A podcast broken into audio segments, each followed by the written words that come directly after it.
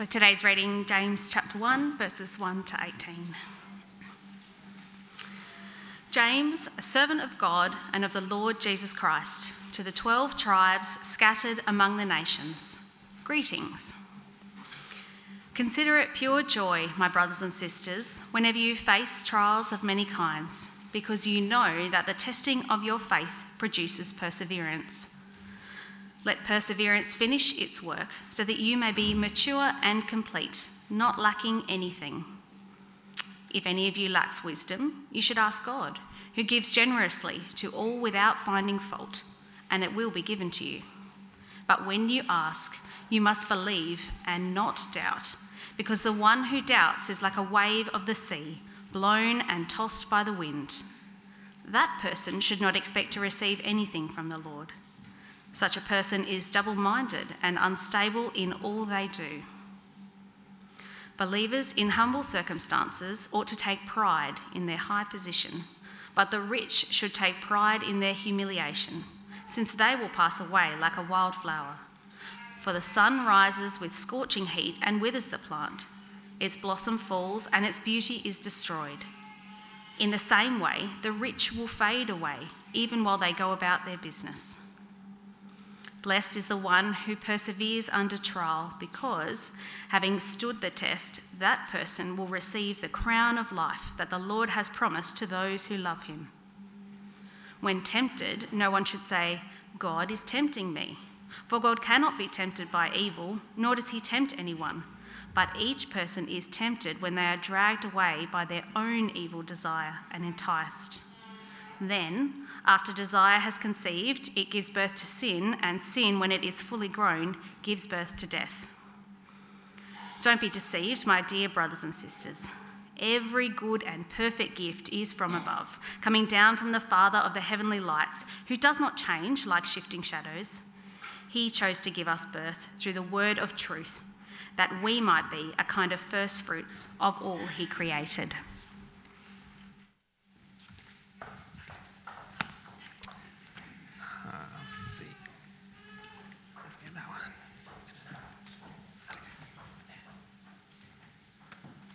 Okay, well, um, thank you so much for the opportunity to speak today. And I noticed that they spent all of their printer ink on printing out the, the Bible passage on, on the back, the sermon outline. So please keep this handy because I'm going to be working through and making references to a number of um, key words throughout. throughout. So uh, we're starting a series on the book of James. And I wonder what words come to you as you think of the book of James. Maybe the Bible reading was the first time you've ever heard from the book of James, or maybe it's a book that you've worked your way through many times over. Um, so I wonder what word is it for you that comes to mind? For me, the word is practical, and I've heard it on the lips of other people as well. James is practical. We like James. He's very direct and applied, no complicated symbols. But then I wonder, um, as we sort of hit the start of the book of James, whether um, you know, his practicality is called into question a little bit, because uh, I start scratching my head when we read in verse 2 Consider it pure joy, my brothers and sisters, when you face trials of many kinds. Huh? Uh, what planet is James on? Is he, is he crazy? Is he exaggerating for effect? Maybe he wants us to sort of whack ourselves on the head a little bit just so we can all increase our joy. Is that it? Um, maybe, maybe he's sort of advocating like a, a, a I don't know, a, a fake, um, sanitized, saccharine kind of joy, like nothing to see here, I'm really good, you know? um, what's going on? It's clear that James is advising some very upside down logic.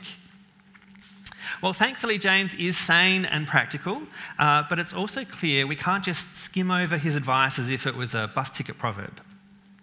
So we need to chew on it and uh, think it over and put it into practice. And so I'm going to work through uh, four pictures that James gives, gives us, and each of these is a contrast, and that helps us build up our understanding of how to be wise and humble and to trust in God. And so these are the ones that I've put in the leaflet. You can see them there. So there's trials versus joy, humble versus, uh, sorry, folly versus wisdom, humble versus rich, and death versus life. And you might wonder, well, what's connecting these uh, pictures? Well, I think the underlying theme is perspective. Like with the optometrist sketch, where's your focus in life? So we can be tempted with the topics of hardship or with money to make a host of relative comparisons. So, you know, up or, or down from where we might happen to be. But God helps us shift our vision entirely for a different focus. And to do that, we need wisdom. And that's wisdom that comes through Jesus. We can tend towards self help. You know, it's all up to you or me to make the most of our situation. And we can pride ourselves on being self reliant. But James helps shift the focus from us to put the focus onto God and the wisdom that comes from God through knowing Jesus. So, with that in mind, let's take another look at James's doozy of an opening. So, what do you think are the key words in this sentence of verse 2? Let's take another look. Consider it pure joy, my brothers and sisters, when you face trials of many kinds. Well, certainly trials is the topic, but did you notice that the instruction is for whenever you face trials and that there are many kinds of trials? In other words, James is not speaking to some specific pastoral situation, um, but to many kinds of trials. His letter was to the scattered tribes of Israel, to Christians sort of all everywhere from maybe a Jewish background. Um, but his, his view encompasses you and me today. His letter is broad, uh, and so he's got your struggles and my struggles in mind too. And notice that it says whenever, not if ever.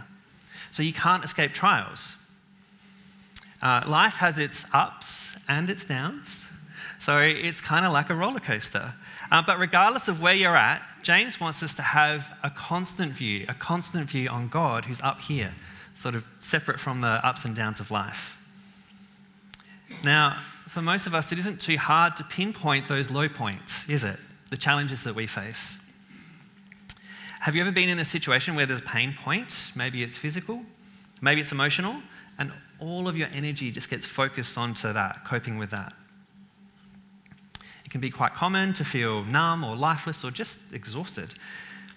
And sometimes it can be really hard when you're coping with that to focus on anything else. And that might also include sort of forgetting about God. Maybe you wonder, well, where's God in all of this? And for some, there's the double trial of suffering in silence. So there's the underlying issue that's one trial. But then there's the fact that nobody else really knows or sees or understands your situation. Or in other situations, it can be the opposite that the hardship is quite visible and there are well intentioned words and actions from family and friends, but they aren't necessarily um, helping and they could potentially be adding an extra burden. So, when you see hardship uh, in others or in the world, do you struggle to know what to do? I find myself, uh, you know, wanting to engage, but then not knowing how.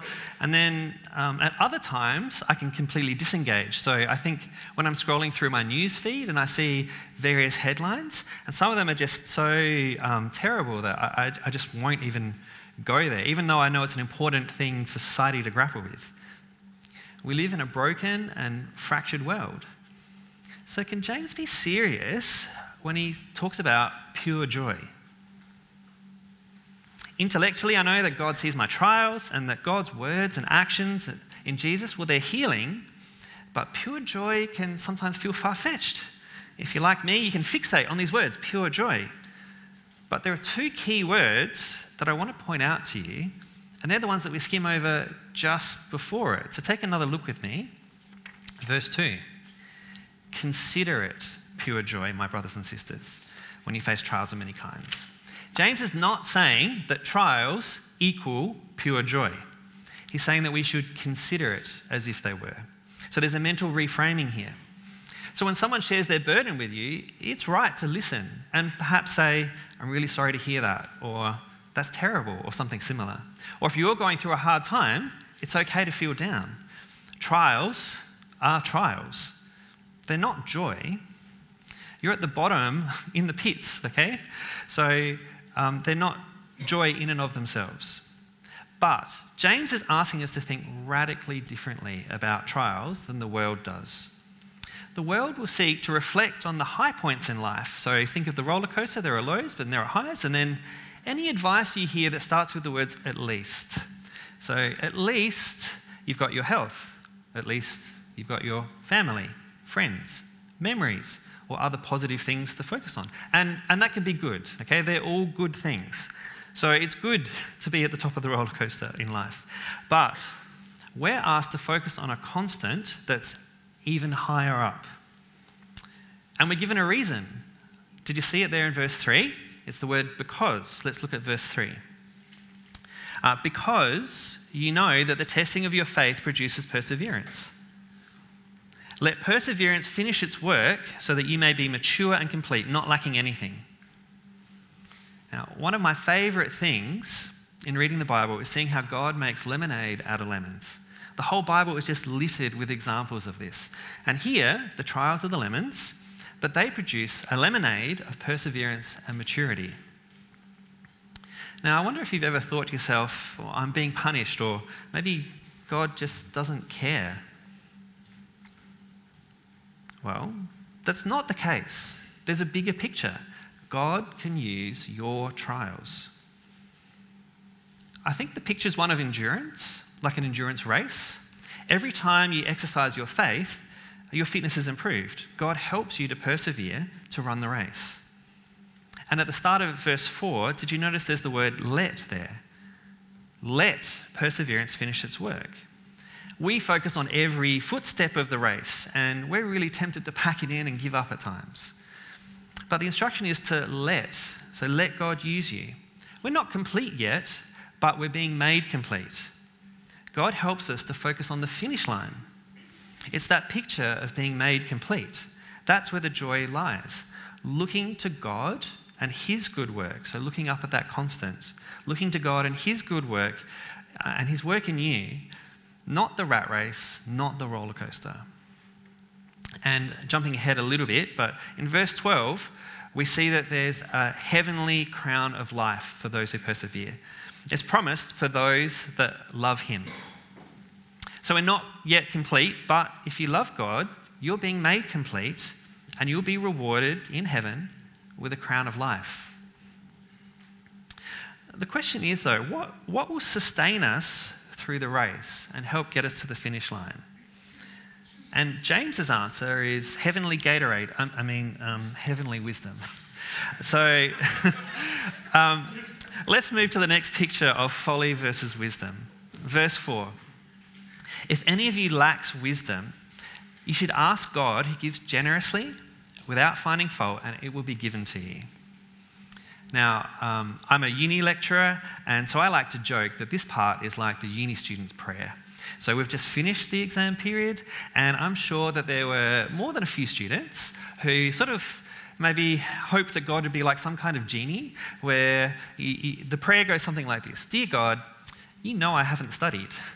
Um, but I know you're, you're generous and you, you, you, don't find fault. And so, you see, I've just got this exam coming up. Um, I, I, I, digress a little, but um, unfortunately for those students, knowledge and wisdom, they're, they're not the, the same thing. So, what, what sort of wisdom is it that's on view in this passage? Well, it's the wisdom that enables you to see trials as joy. And I'd like that wisdom. And I know it doesn't come naturally. So I'd just like to conduct a quick sort of straw poll survey from the room. Is anyone here who has achieved perfection lately, maturity, or completeness? Maybe in the past week? Anyone? Just stick your hand up if that's you. Maybe? Is there a? Okay. I think, um, no, that the application's actually really clear for all of us. Ask God for wisdom to persevere and be made complete. So, James's advice here is not like a self help book. Secular books, they won't point you to God. They can be useful, but they won't point you to God or your need to trust in Him.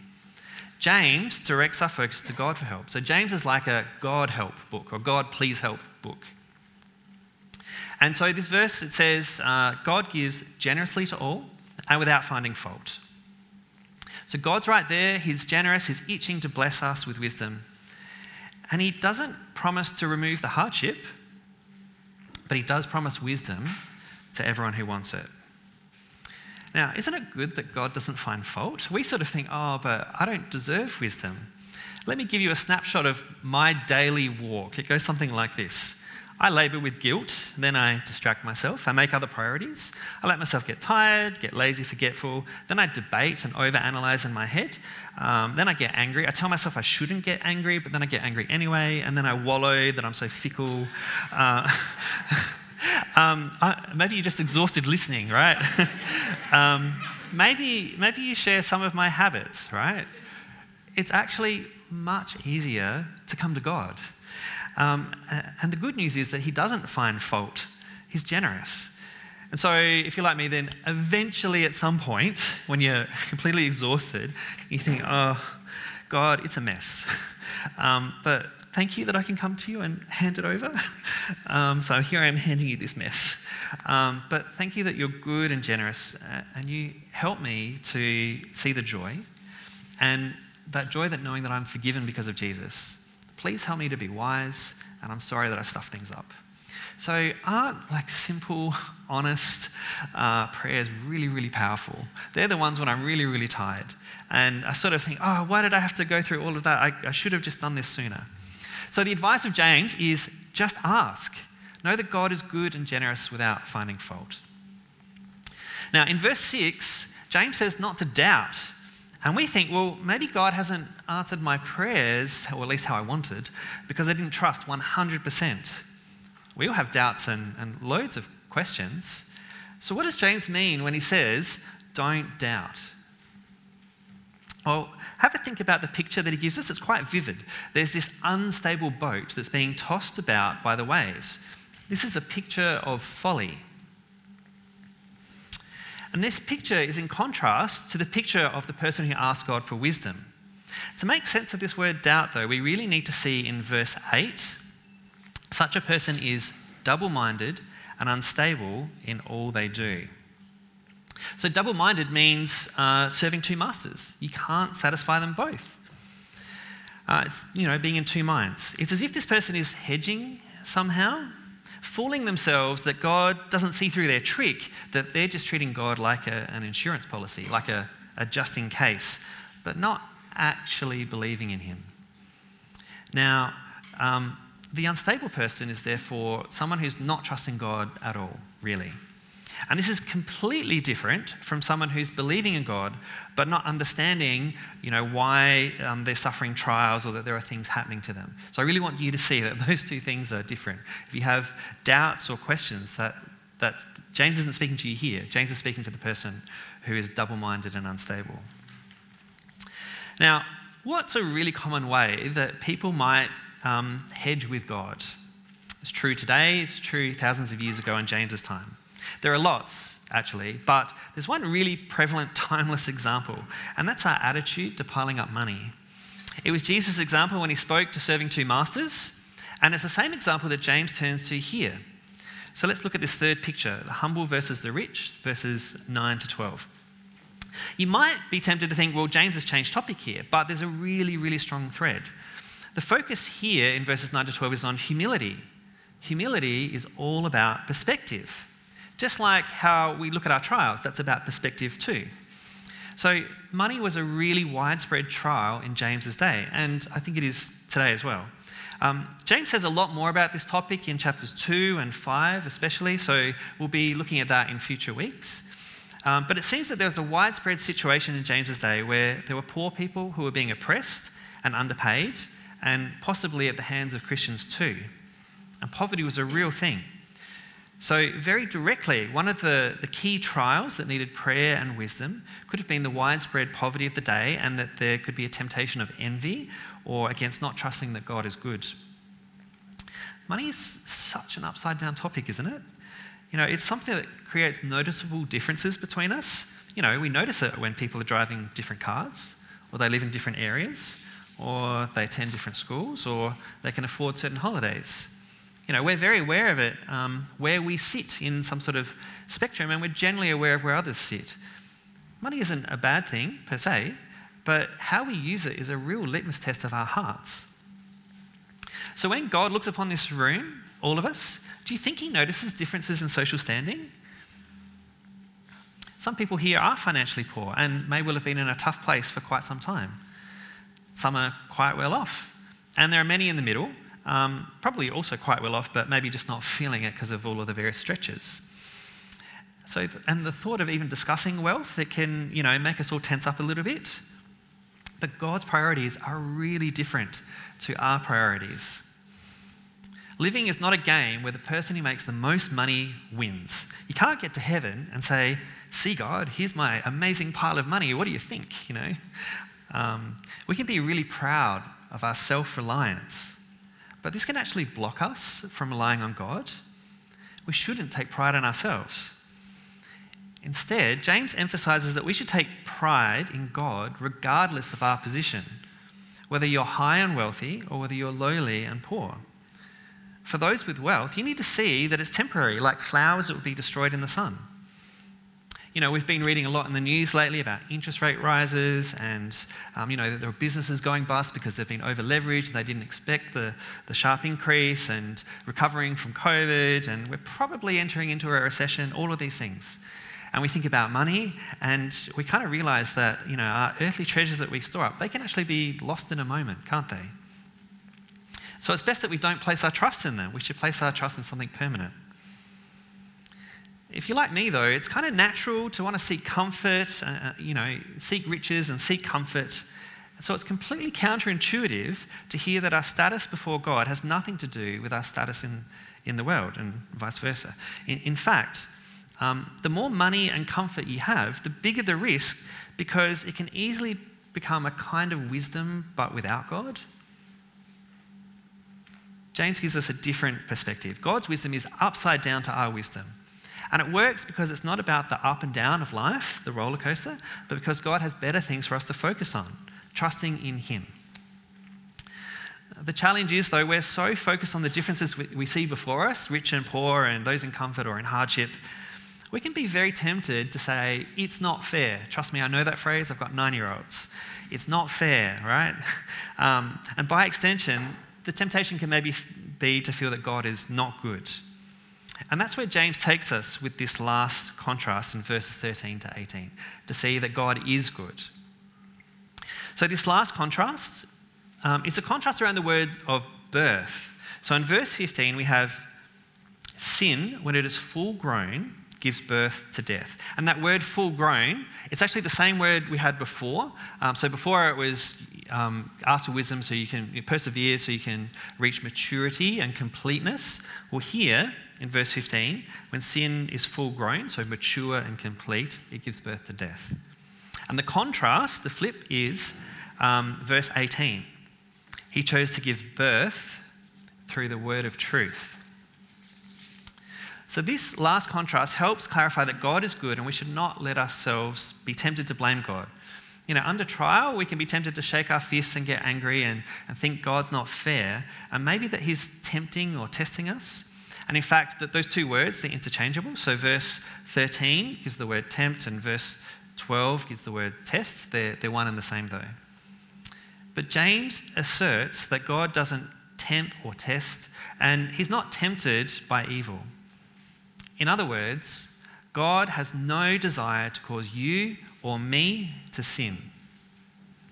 Instead, at the heart of our issue is that we all have evil desire. We all have it. It's sitting there a bit like a pilot light. When trials come along, that's like some source of oxygen and fuel, and then, you know, all of a sudden it burns up and, and we get aggravated. And sadly, um, in verse 15, we read about this process of downfall, and sadly, it's one that we can know all too well to be true. Desire conceives, it gives birth to sin, and sin matures to death. There's a common saying along similar lines sow a thought, reap an act. Sow an act, reap a habit. Sow a habit, reap character. Sow a character, reap a destiny.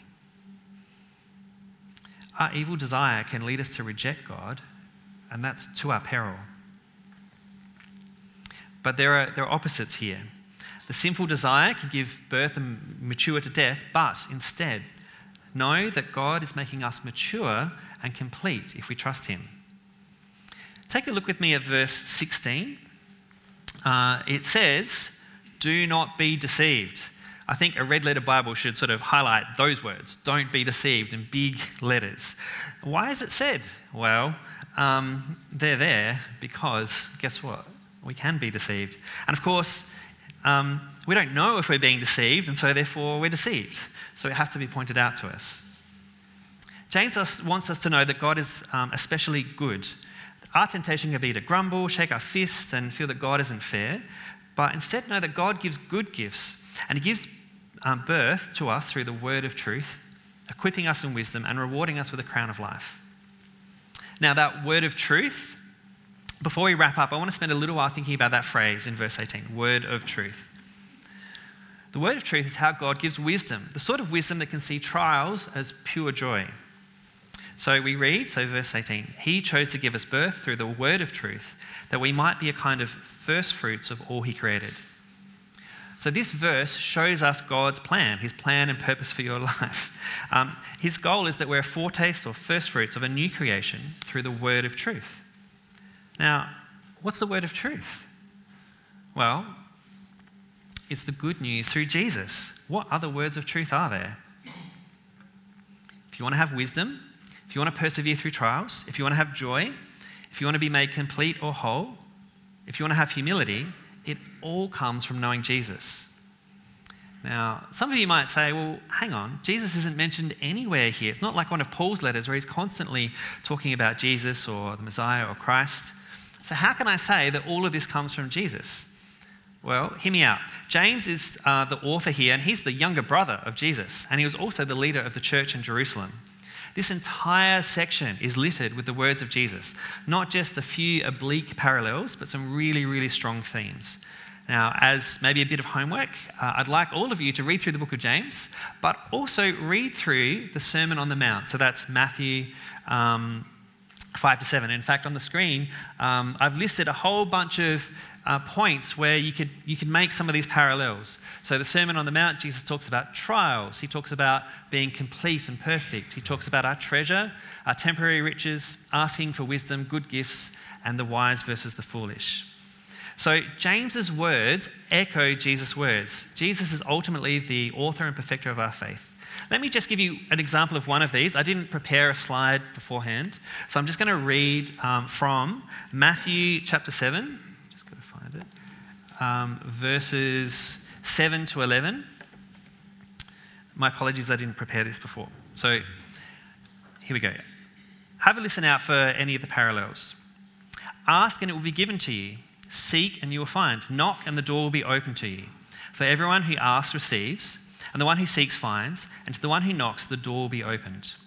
Which, which of you, if your son asks for bread, will give him a stone? Or if he asks for a fish, will give him a snake? If you then, though you are evil, know how to give good gifts to your children, how much more will your Father in heaven give good gifts to those who ask him?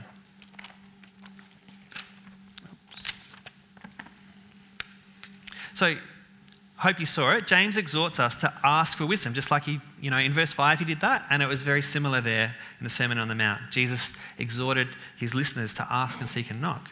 And James exhorts us to not be deceived and to know that God is good. Just as Jesus was at pains to point out that um, even though we know how to give good gifts, our Heavenly Father knows even more how to give good gifts. So, to summarize, God's wisdom is upside down to our wisdom.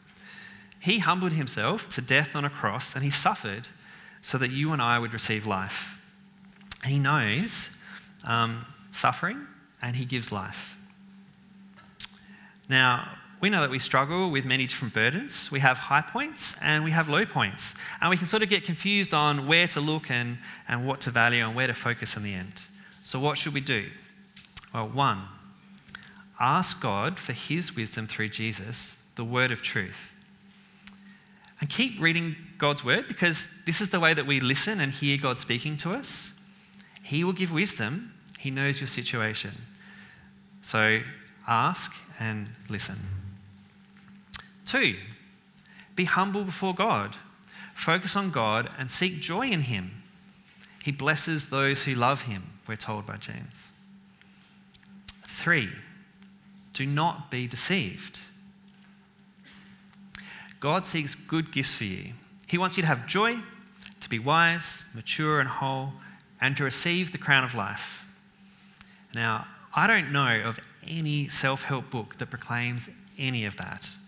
How great is God that we can freely come to Him for help, that He's so generous, and that He doesn't find fault. Let's pray about those things. Dear God, thank you that Jesus suffered for our sake, uh, that you meet us in your trials, and that you understand and give joy um, that's apart from our trials. Help us to trust you in all things. Thank you that we can come to you. Please give us wisdom to see you more clearly, that we wouldn't trust in the things of the world that are temporary. Thank you that you are a great and good God. Amen.